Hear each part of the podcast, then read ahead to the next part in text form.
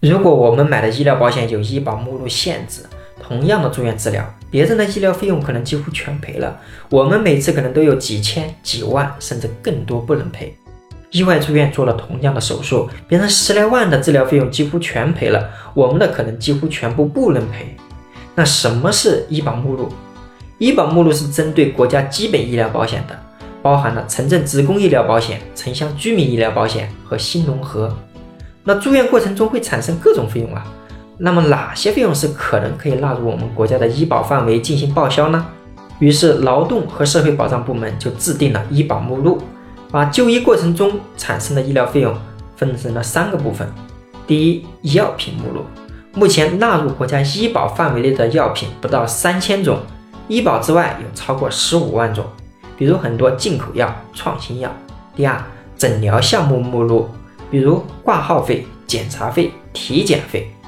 第三，医疗服务设施，比如急救车、床位费、护理费。这中间有些项目是可以纳入国家医保后按照百分之百报销，而有些项目纳入国家医保范围后，也需要患者自己先自付一部分，剩余的费用纳入国家医保进行一定比例的报销。那当然，还有一些费用是需要患者全部自费的。很明显，后面两种必定会产生国家医疗保险不报销的情况，需要我们自己自费。那么，怎么判断我们买的医疗保险有没有医保目录限制呢？如果你的医疗保险是主险下面附加的医疗保险，那么多半都是有这样的限制了。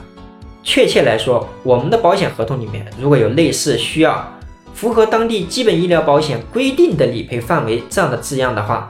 那我们的医疗保险就是有医保目录限制。那或许你就问了，没有医保目录限制的医疗保险，是不是什么医疗费用都能赔呢？当然不是，每一款医疗保险都会在合同里面有一个责任免除来约定哪些费用是不能赔的。这里是智勤说保险，让我们一起聊更真实的事，道更朴实的心，走更踏实的路。